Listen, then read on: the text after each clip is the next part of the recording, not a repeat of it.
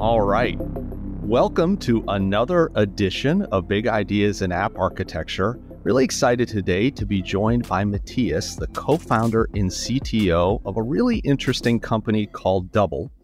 Now, usually I go and I introduce everybody by their first and last name, but you and I talked about how to pronounce your last name. I did not do it well in practice and I didn't want to butcher it live. So I'm going to allow you to introduce yourself using your full name uh, so that I don't get in trouble.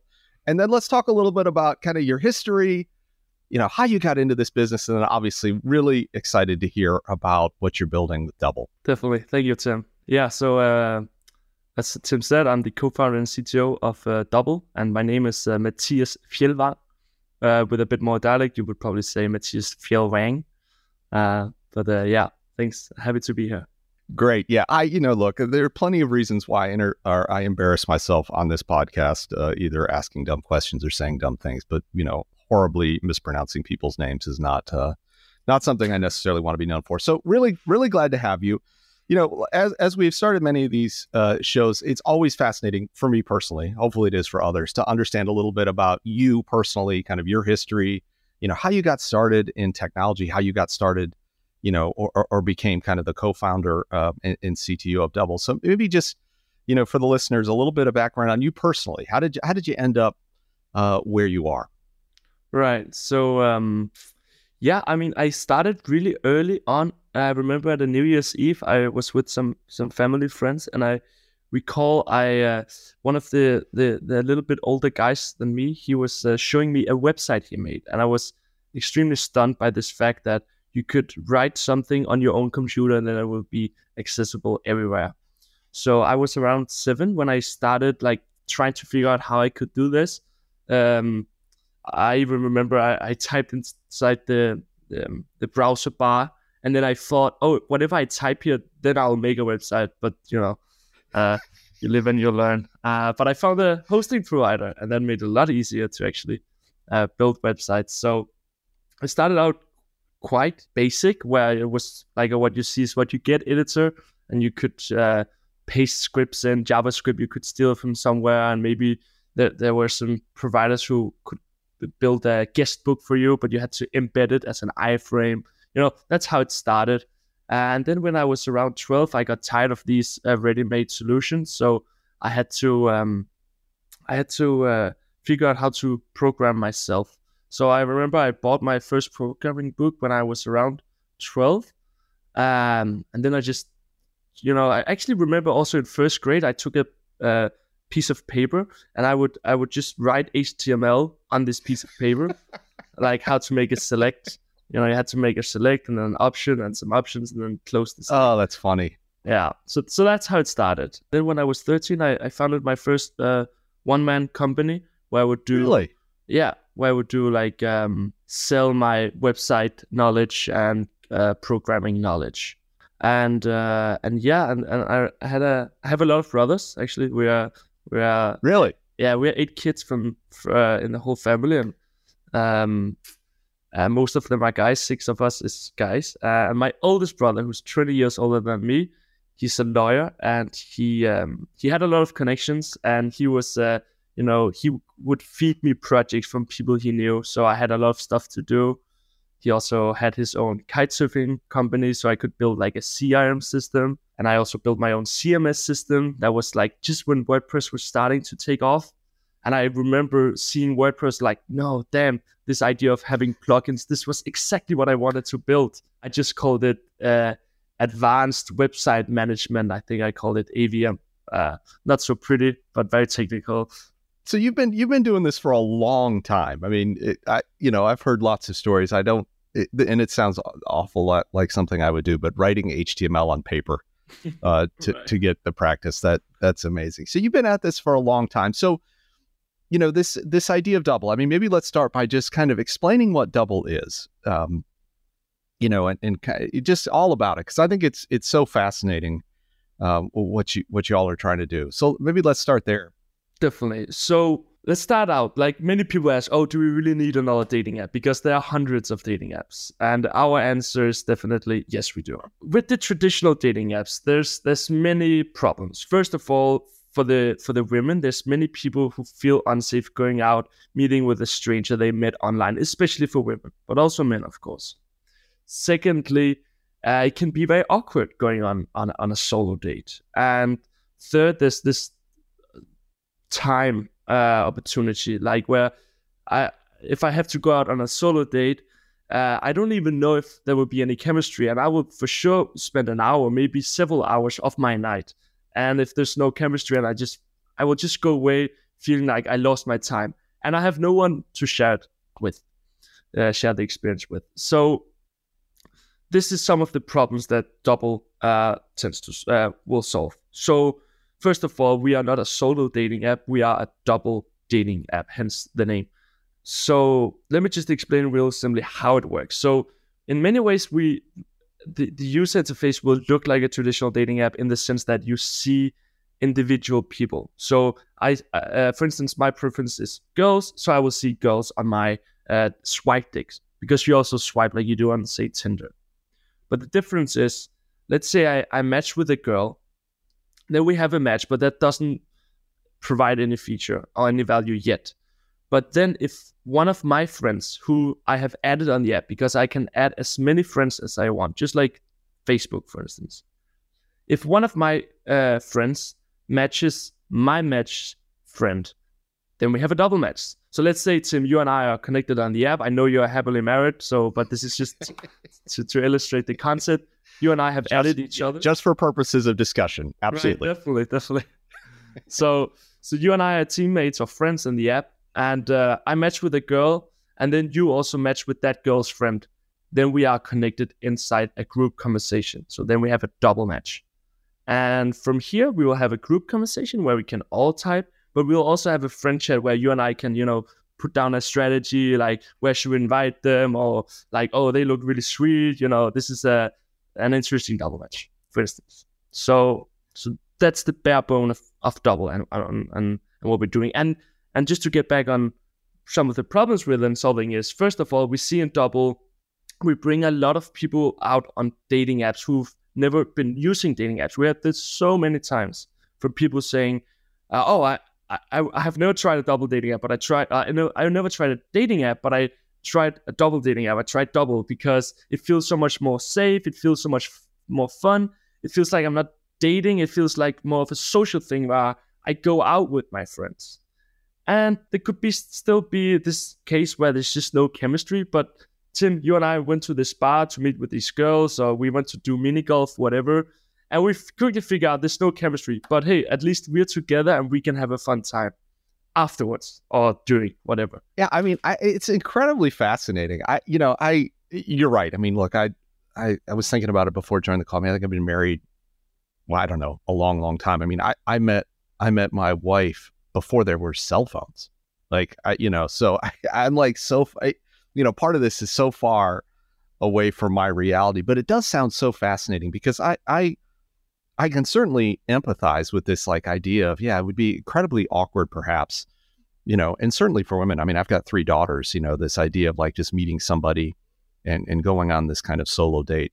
You know, so having you know having a friend go with you and have that other person have a friend seems like such a a great idea. I mean, there are other people, have other companies caught on to this? This to me seems like like the absolute best way to do this.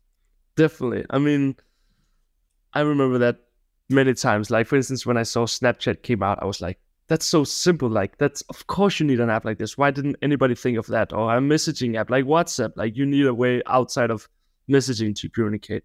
Uh, but with Doubble, we see that there have been people trying it before us even Tinder have been trying to do something called Tinder Social, I believe it was called, and also a Danish app called Heaps. Um, so people have definitely been trying it before. Actually, there was also uh, I learned there's a there was a um, UK based startup called Double actually, but just with one B. We've been in contact with the founder. He reached out to us a few years ago. Um, so there's many people have been trying it, uh, but nobody have really seen uh, seen to you know, uh, what do you call solve the puzzle in this? Because all of them did it in pretty much the same way. So traditionally, when people have been trying to do double dating apps, they would make it so that if uh, if we needed to go on a double date or sign up on this app, you and I, Tim, had to meet up in person. We are like, you know, create a profile together. We had to have like a group photo together. And when we were swiping, we would swipe other groups of people. And it, it sparked many problems because, you know, you and I could both be liking the same girl. We saw two girls, but we were we were both fancy the same girl. And, you know, yeah, and and the chances of getting a double match is also a lot lower because you you need like four parties to agree on two other parties. So this is why we do it differently. We we just uh, made it like uh, one-on-one matches, and then we have an algorithm that then combines and look into the data and see where do we have a double match. Uh, I think it's so fascinating. Um, so how long have y'all been? Eh, how long has Doubble been been active? So more or less two years, but the first part of it was like uh, framing down the idea, uh, getting getting some money, uh, building the product. Um, I joined the company in February, uh, a little bit more than a year ago. And before that, they had launched like a, a prototype, an MVP built by an agency that had been in the market for like two months, maybe, maybe like around two months, which was a very basic prototype of the app. Uh, so Dennis, um, my, my, co-founder, uh, who who actually initially got the idea, he uh, he just thought this was a really great idea, and he tried to pitch it to investors, but he was also like really green, like he he was still studying, he didn't have any previous startup experience. Uh, so first of all, investors were a bit skeptical of that, and secondly, uh, they they just uh, they didn't think people wanted double dating. Uh, but he was so convinced, like people wanted this, and everybody in his own age group which he spoke to were like, this is a great idea. So he, he kept uh, uh, pursuing that. And he's a really stubborn guy in that sense. Like once he sets up to do something, he, he really goes for it. I, I have huge respect for him in regards to that. So he he uh, he ended up like getting some money from friends and family, and also maxed out his own student loan. And then him and and some other friends would uh, like he got the agency to build it, and he got friends some friends uh, who also invested in the company to like help promote it. So that's how it started. And then once the prototype was out and they got some initial traction, he set out to to found a, uh, find a technical co-founder, and that's uh, where he found me. So, I mean, I, I feel like I have so many questions. I mean, there's like a hundred different places they go because I'm just so, I, you know, I'm, I'm so fascinated by the idea, but also kind of the timing. I mean, you know, starting starting a company a couple years ago, you know, and and I've lost track now of kind of time and and when kind of COVID peaked and ended, but certainly two years ago or, or a year and a half ago, there, that was much more of a thing um, than it is now. I think, uh, certainly in the states. I mean, what what impact, if any, do you think that had on like how you guys got started, or or the last couple years? Did it make it easier to do, harder to do? I'm just I'm curious what kind of what that what impact that had. Yeah, yeah, that's a really good question. So, so actually, that's also part of what sparked the idea because Dennis, uh, he used to live in Odense, which is like the the middle island in Denmark, and then he moved to Copenhagen during COVID. And when he got there, he didn't really initially know many people, and and that's that's kind of what sparked the idea for Doubble because he would maybe match with girls on Tinder. He, he uh, if I recall, he didn't really use dating apps before, but he signed up for Tinder uh, but then he also tried together with his Tinder matches to, to you know, match their friends. So he would try and say, "Hey, I have a friend. Maybe you have a friend, so we can go out." Because COVID was, you know, isolating people a lot, and he wanted to go out and socialize. So, so yeah, it was definitely definitely uh, tough times. But on the other hand, I I also believe like once the app got released, it was like post COVID, so so we were you know uh, opening up the society again but of course this and of course with uh, other um, world you know the whole world situation have made like say fundraising a much much different topic so so like we're a company born in into the the current you can say economical crisis um but we're really happy uh, to be that because it learned us to you know to save every penny we uh, we possibly could and and uh, yeah i mean I, I it would it would certainly strike me as is kind of what you said. I mean, although you know financially we're kind of in a tough spot with you know all the things that are happening in the world, I would think socially, you know, this is maybe one of the best times ever. I mean, I think people you know, more so than ever are kind of desperate for, you know, like meaningful connections, having, you know, not just one on one, but having groups of people they can rely on to kind of navigate the world. So it, you know, it seems to me like the timing is almost perfect. I mean, I know funding is tough, but this seems to be something, or it would it strike me as something people would really want. And, and to that end, I mean, how how has the how has the company grown in you know in the in the two years? And, you know, and don't feel like you have to release usage numbers or anything like that. But I'm just kind of curious, you know, how how, how has it taken off? Well, it's been going really good, and and uh, as you say, yeah, uh, the world needs you know socializing more than ever. And no matter how much crisis we're in, uh, people always want to you know date, and they always want to meet new people. So that doesn't affect a company like ours uh, in that sense, at least. Yeah, but maybe the only thing people want to do. Yeah, yeah, exactly, exactly. Yeah, so so well, it, I mean, it's I've been doing startups for for many years since I was like back. I started my first startup in 2013, and I've been doing maybe six different startups, and um, some more successful than others, but all very uh, learningful. But I must say, like Doubble is for sure the company I've been worked on that has had the most traction ever and has like sparked the most joy in me. Uh, it feels like I've been waiting 10 years for an opportunity like this. So it's it's really unique. It's been going really really well. I mean, we're growing day by day, like week by week. We've been growing steadily around I think it was seven percent week over week since like launch. Really? Yeah. Wow. So so we're actually growing. You know, another another question is just kind of like the footprint. So and obviously y'all are in Denmark. Was it was it originally launched as like, hey, we're gonna we're gonna focus, you know, kind of locally? was it was the plan always to go global is it global i mean what's kind of the kind of how have you all thought about that and how has has the business grown is it are there places in the world that are incredibly popular places it's not I, am just curious about kind of the the footprint of the of the app that's a great question it will also allow me to to speak of some of our uh, valuable learnings we made on this journey so when i joined the company in february 22 like the market, as I said earlier, was way different and it was actually a lot easier to raise money. So the plan from the get go was to, as quickly as possible, uh, launch in LA because that's where many other popular dating apps have launched, but also because it's probably the most competitive city in the world in terms of apps and especially dating apps. Um, so we thought, hey, if we can launch it in another market, why not try with the most difficult one ever? and then you know the rest of the cities will be uh, less less of a struggle. So that's what we set up for, and we were planning a, a, a huge like fundraising round, but um, to support this because things are just ten times more expensive in, in the US and especially LA. But doing this, um, and, and we had really good traction in Denmark, so we thought, hey, that should be easy. But we realized quickly the markets changed a lot, and you know VCs were holding back their money, uh, and then the VCs we spoke to were like, well, yeah, I mean, we typically don't invest in a Danish company because to us, we were just a Danish company. Uh, but, you know, go uh, prove some traction here and then, then we'll invest. Uh, but, you know, um, we only had a, a, little budget for Denmark. And, uh, but, but we actually ended up saying, okay, hey, let's just, you know, risk everything, go there and, uh, and then prove some traction.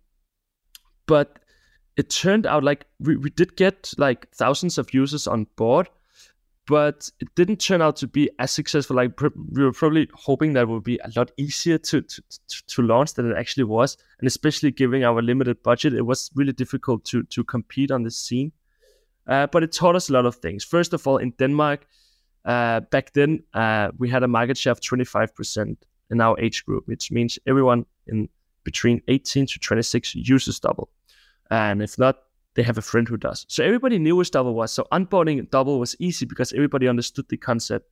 But what, once we launched in in LA, uh, once you signed up with your phone number, you were just thrown into the swipe swipe deck. Like there were no uh, invite process to invite your friends. There were no real explainer of you know how it worked. So number one thing was people didn't understand the concept. They were like, "Is this just like Hinge? Is this Tinder?"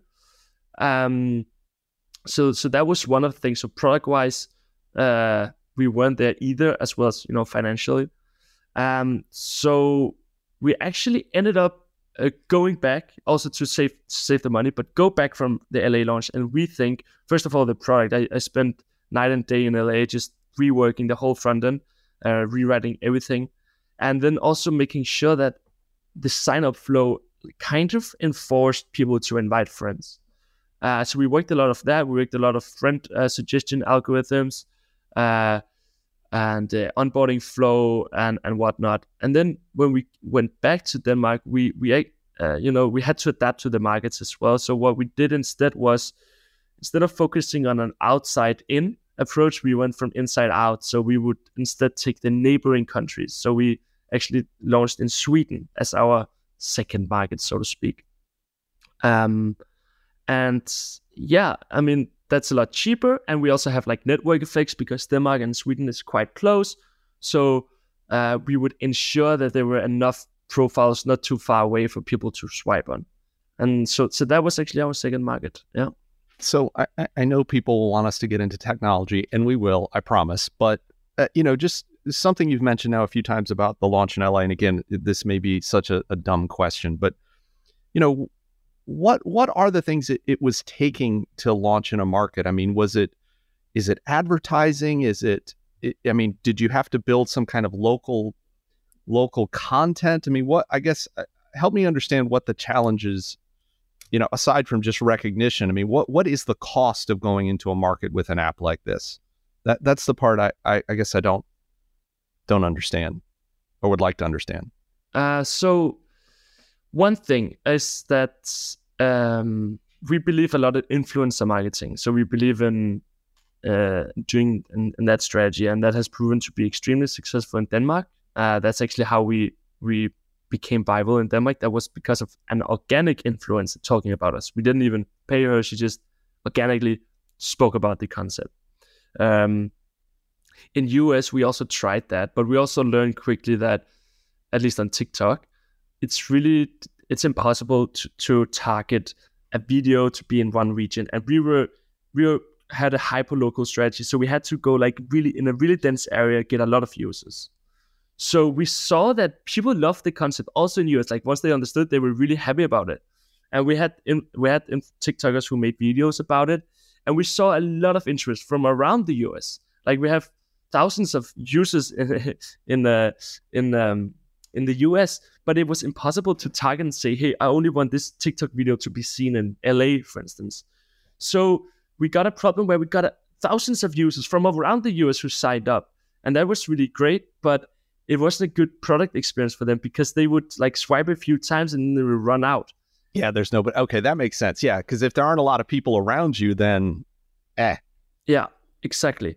So so that's how that's why like launching in Sweden or, or, Norway, as we have recently done, is a lot easier because it's uh, the if if a video goes viral in they say Swedish or, or Norway, you know, it's a it's a much smaller area than say the US or which can also go to England and all all other English speaking countries. Yeah, so you really have to work to build a base there. Yeah. You know, before it can that makes right. sense. But actually, I totally forgot another really cool aspect of Doubble and part of our growing uh, growth strategy is and that's a natural one, is that we are a social product. So you have never heard a person, well, I, at least I haven't, uh, come to me and say, "Hey, Mattias, you really need to download Tinder. You know, that's uh, you should download. It's great because because that would actually uh, cannibalize my own chances of getting a match. Like maybe I don't know, maybe my friend would steal my my match, right?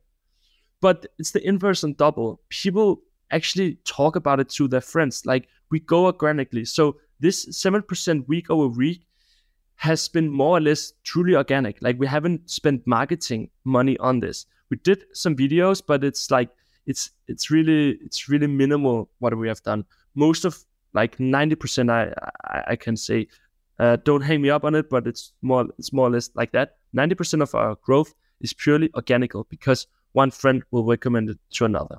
So so I heard it so many times like oh yeah i heard about doubble but my friend told me to get on and you know so so that's the true way doubble grows is organically because on doubble the more friends you have the higher success you have of getting a double match so contrary to like say tinder the, the more friends you have on it the higher the chances of you getting a match is actually slimmer. All right, look, I, I, because I mean, I have like, I, every every sentence you you speak, I have like more questions I want to ask about how this works. But we will stop with the about doubble, uh, and talk about. Let's talk about the tech. I mean, I, you know, I'm, I'm really curious about.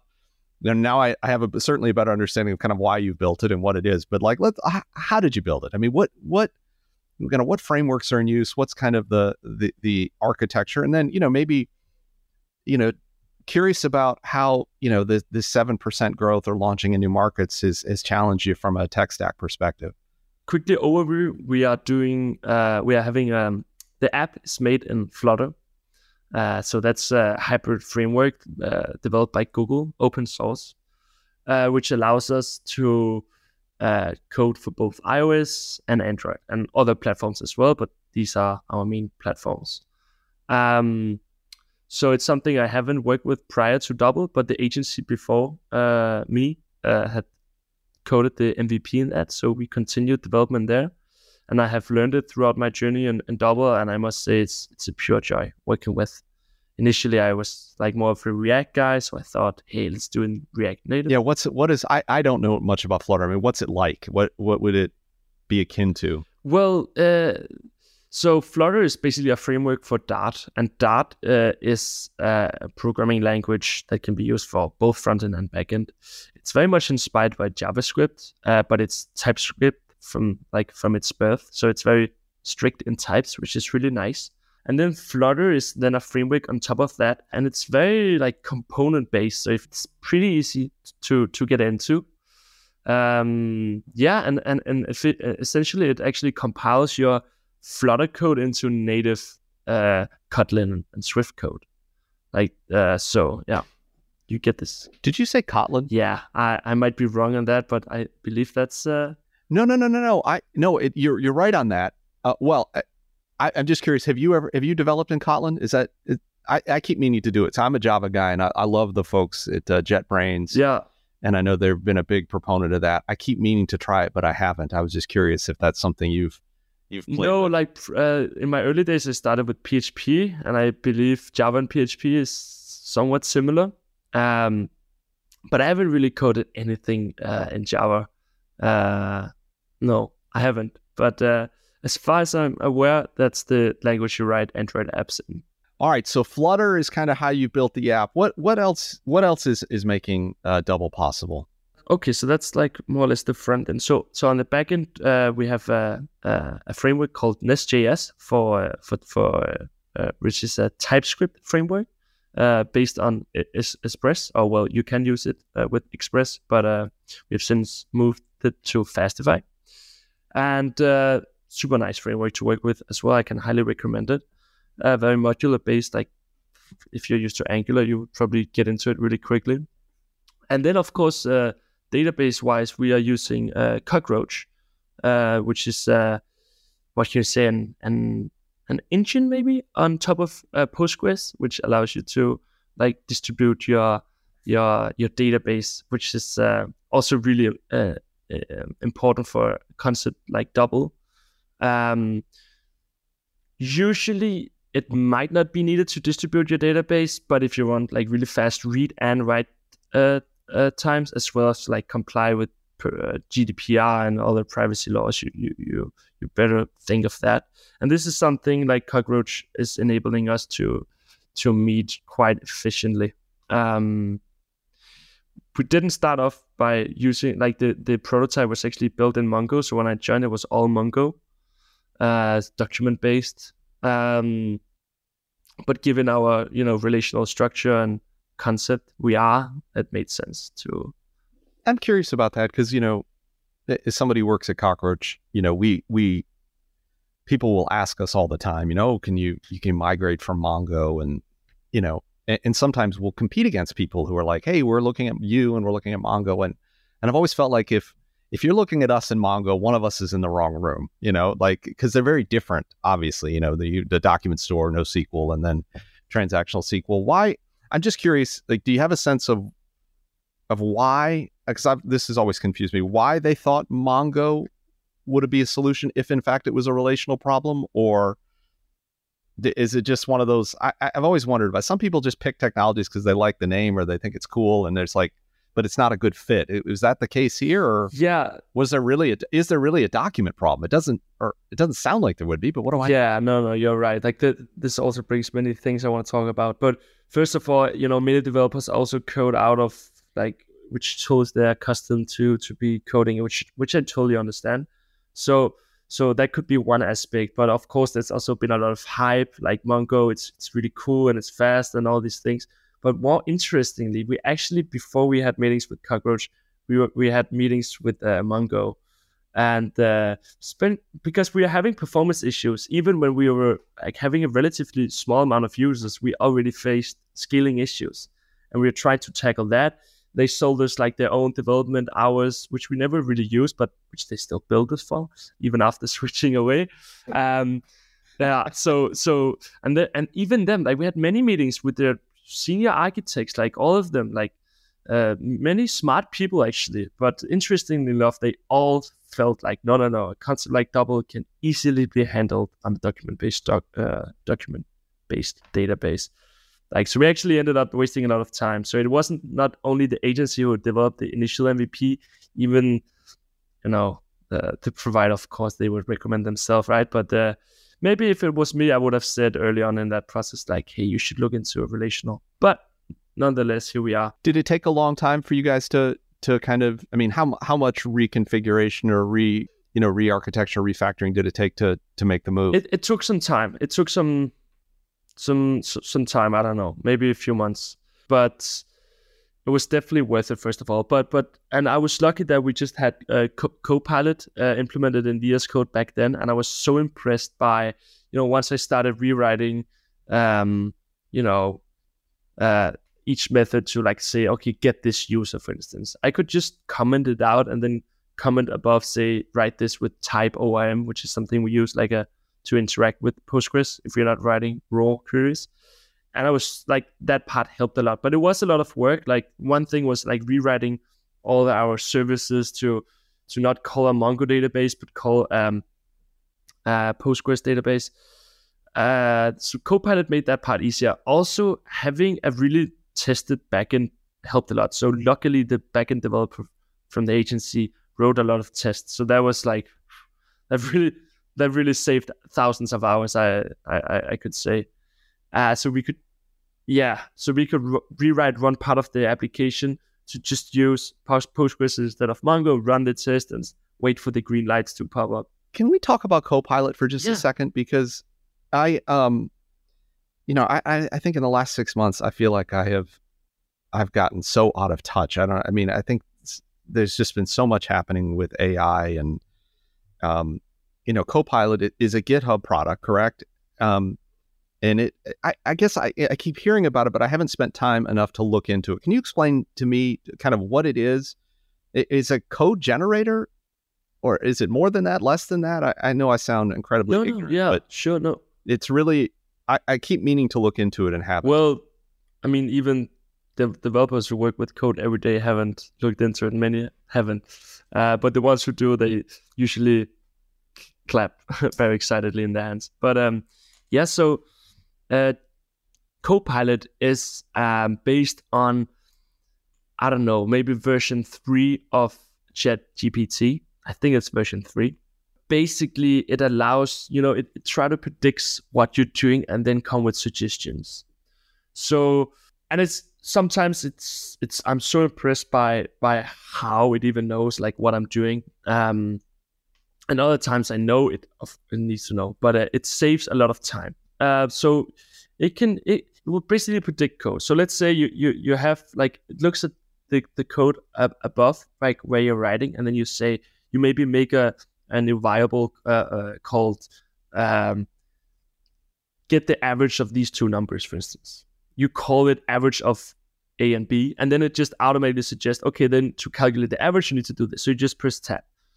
Um, and since moving to Copilot, I don't open, you know, um, I don't go on Google and search for my problems that much anymore. I usually just stay in my code editor and it will just, you know, I could also write a comment, say, hey, I want to do this with these two things.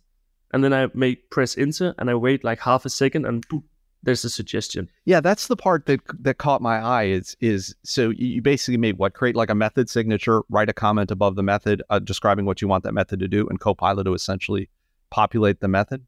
But but also even sometimes where I I just wrote like five lines above, and then I'm about to write a new line, and then all of a sudden it just magically knows. Oh, I think because he's setting these variables, I think he's about to do this, and then it would just suggest me like the whole code.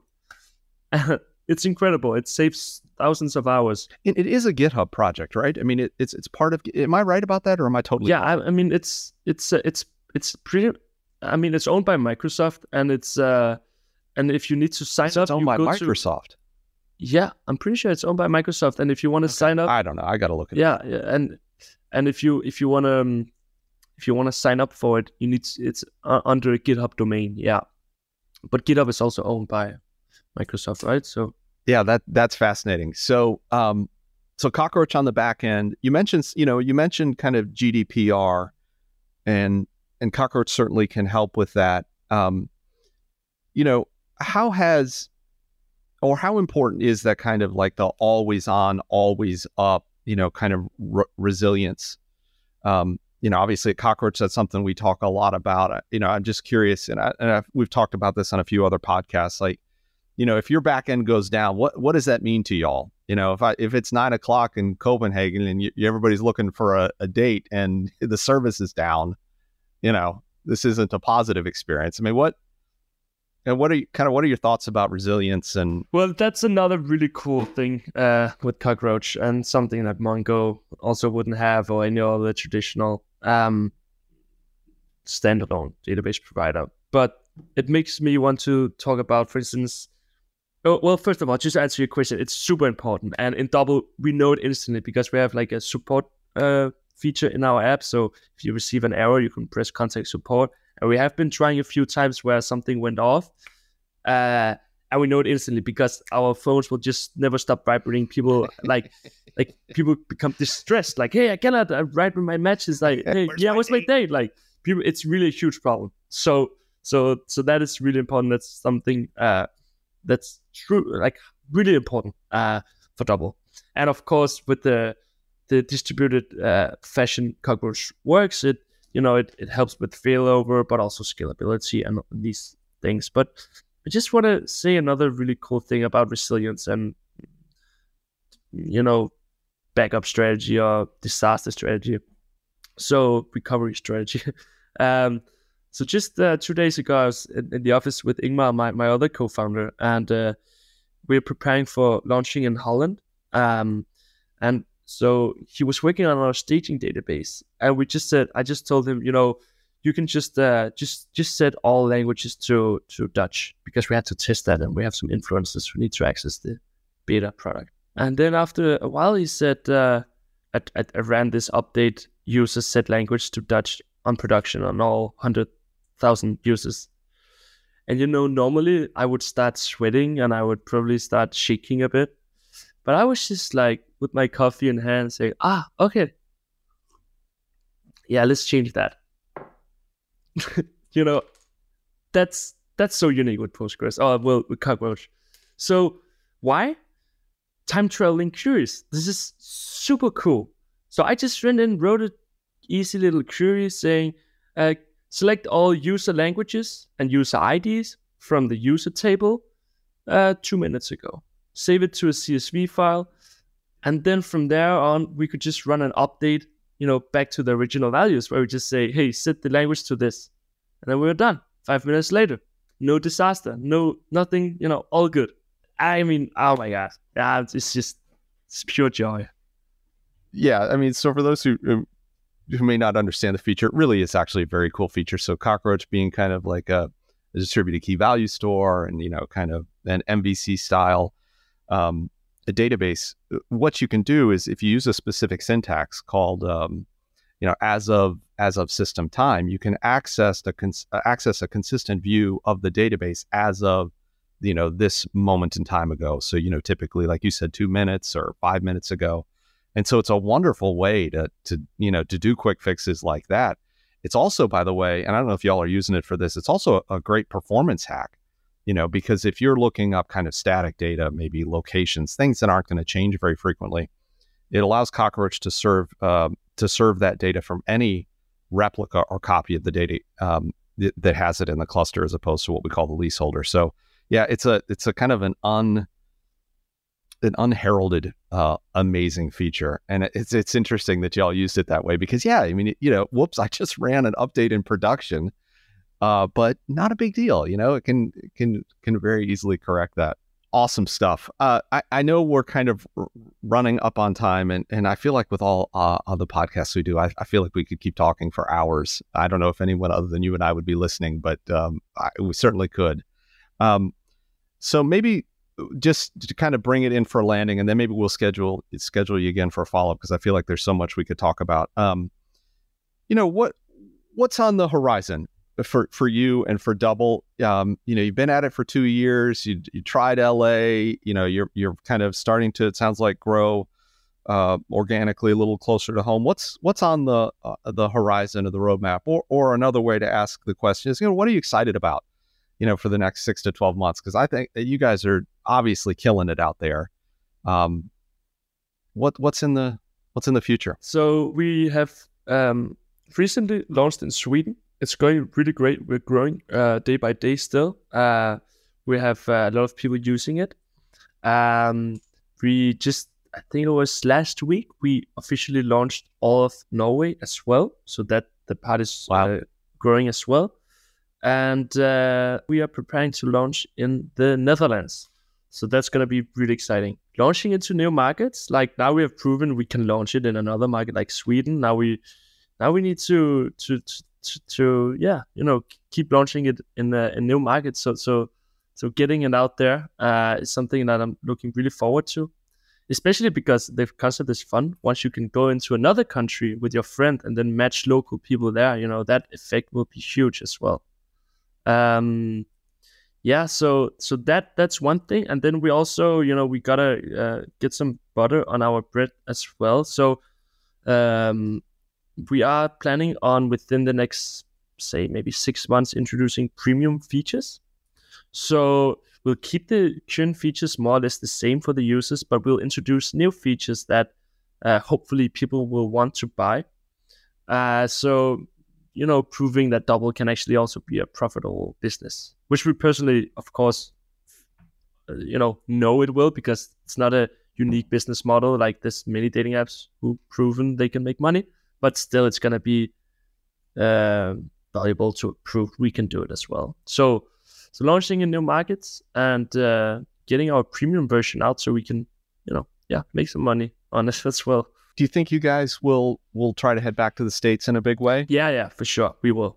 I mean, uh, the product today compared to where we were when we launched in in in in, in LA is completely incomparable, and we still get signups from the US, and even though we are not active there, uh, so we are definitely gonna. Uh, uh, we are looking forward to launching in the US as well. We will, but um, over the next period. We're just gonna prove it in Scandinavia and the Nordics, and then and then from there, uh, hopefully racing around uh, and with those money, uh, take it to to the US, which is gonna be huge because one of the issues I mentioned, we we have a trust issue uh, we are solving uh, with dating. In Denmark and Scandinavia, it's not as huge as it is in, for instance, the US. It's trust with strangers is a much bigger problem over there. So we think like uh, doubble is more uh, needed than ever in say US, for instance. I couldn't agree more. I, I think I think you guys have such an interesting concept uh, that I'd be excited to watch uh, your progress in the states because I can see it it going viral very quickly. So very excited to to follow your progress. Well, listen, Mattias, this has been such a fascinating conversation. I certainly enjoyed it. I hope the listeners did as well uh, you're an interesting guy, very interesting guy uh, who's built some wonderful things, and and and doubble is such a, a neat idea, as I said. Uh, so you know, I know we we talked for about 40 minutes. I think we could have gone longer, and maybe we'll have you back for a second time. But this has been been super fascinating. Um, really enjoyed learning about the company, learning about you, um, learning about the technology. Glad you're using Cockroach. Uh, so with that, again, thank you very much for joining us on Big Ideas in App Architecture. Uh, best of luck to you and Doubble. Thank you, Tim. Pleasure to be here. Thank you for listening. Thank you, as always, for listening to Big Ideas in App Architecture. If you haven't already, rate and review the podcast wherever you're listening and check out our YouTube page where you can watch every episode. Thanks. Bye.